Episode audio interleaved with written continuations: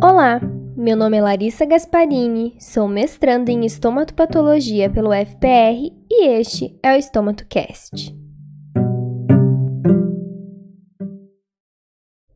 Neste episódio falaremos sobre a Síndrome de Jogren, que é uma doença imunomediada crônica caracterizada pela destruição das glândulas salivares e lacrimais. Duas formas da doença são reconhecidas, a primária e a secundária. A primária caracteriza-se pela presença da síndrome Zika, caracterizada pela xeroftalmia e xerostomia. No caso do síndrome de Sjögren secundária, o paciente manifesta síndrome Zika associada a outra desordem autoimune, principalmente a artrite reumatoide ou lúpus eritematoso. O principal sintoma bucal dessa doença é a xerostomia, que é causada pelo decréscimo das secreções salivares, Porém, a intensidade dessa secura pode variar de pessoa a pessoa. Os pacientes afetados podem queixar-se de dificuldades durante a deglutição, de alterações do paladar ou de dificuldades de usar próteses removíveis. A língua geralmente se torna fissurada e exibe atrofia das papilas. A mucosa oral pode se apresentar vermelha e dolorida, devido a uma candidíase secundária. São comuns as úlceras causadas pelas próteses e a quelite angular. A falta de ação da limpeza da saliva predispõe os pacientes a cáries dentárias, especialmente as cáries cervicais. Cerca de um terço e até metade dos pacientes apresentam um aumento firme e difuso das glândulas salivares maiores durante o curso dessa doença. Este aumento geralmente é bilateral, pode ser indolor ou levemente sensível, e pode ser de natureza intermitente ou persistente. Quanto maior a gravidade da doença, maior a probabilidade do aumento das glândulas salivares. Além disso, a redução do fluxo salivar põe esses indivíduos em um risco elevado de cialudenite bacteriana. A síndrome de Jogren é observada principalmente em adultos de meia idade e em mulheres. A etiologia ainda não é totalmente conhecida, mas apresenta fatores genéticos e ambientais como possíveis desencadeadores do seu desenvolvimento. Acredita-se ser estimulada por proteínas celulares que atuam como autoantígenos epiteliais, acompanhadas de apoptose celular.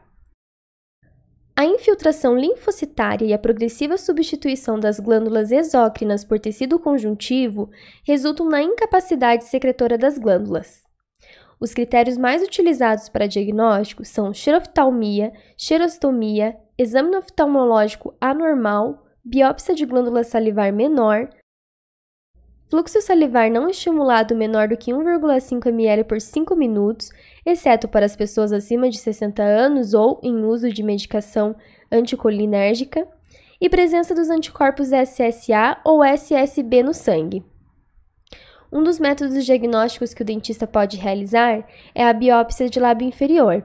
Para isso, é feita uma incisão de 1,5 cm ou 2 cm entre a comissura e a linha média do lábio inferior, através da mucosa e dissecam-se cinco ou mais glândulas salivares, que serão fixadas e avaliadas histologicamente. Ao exame histológico, pode-se observar focos de infiltração linfocitária, atrofia acinar, hipertrofia do epitélio ductal e, consequentemente, obstrução gradual da luz do ducto. Na síndrome de Jogren primária, o infiltrado linfocitário está distribuído ao redor dos ductos, enquanto na secundária apresenta-se distribuído ao redor dos vasos.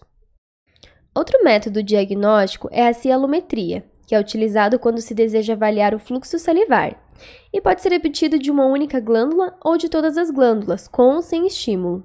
O método mais simples é a coleta da saliva não estimulada.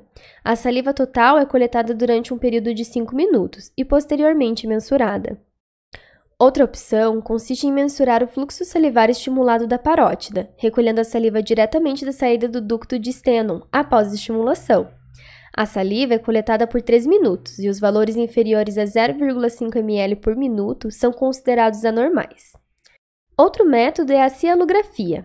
O método permite visualizar a arquitetura e a configuração dos ductos glandulares, que nos pacientes com síndrome de Jogren caracterizam-se pelo aspecto de neve ou de árvore de Natal.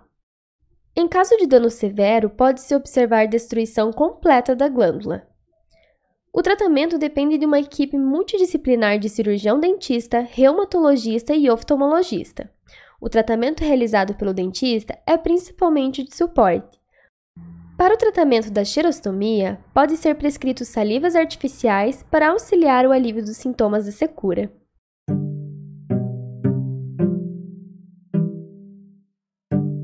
Esse foi mais um episódio da série Doenças Imunologicamente Mediadas. Abraços e até mais!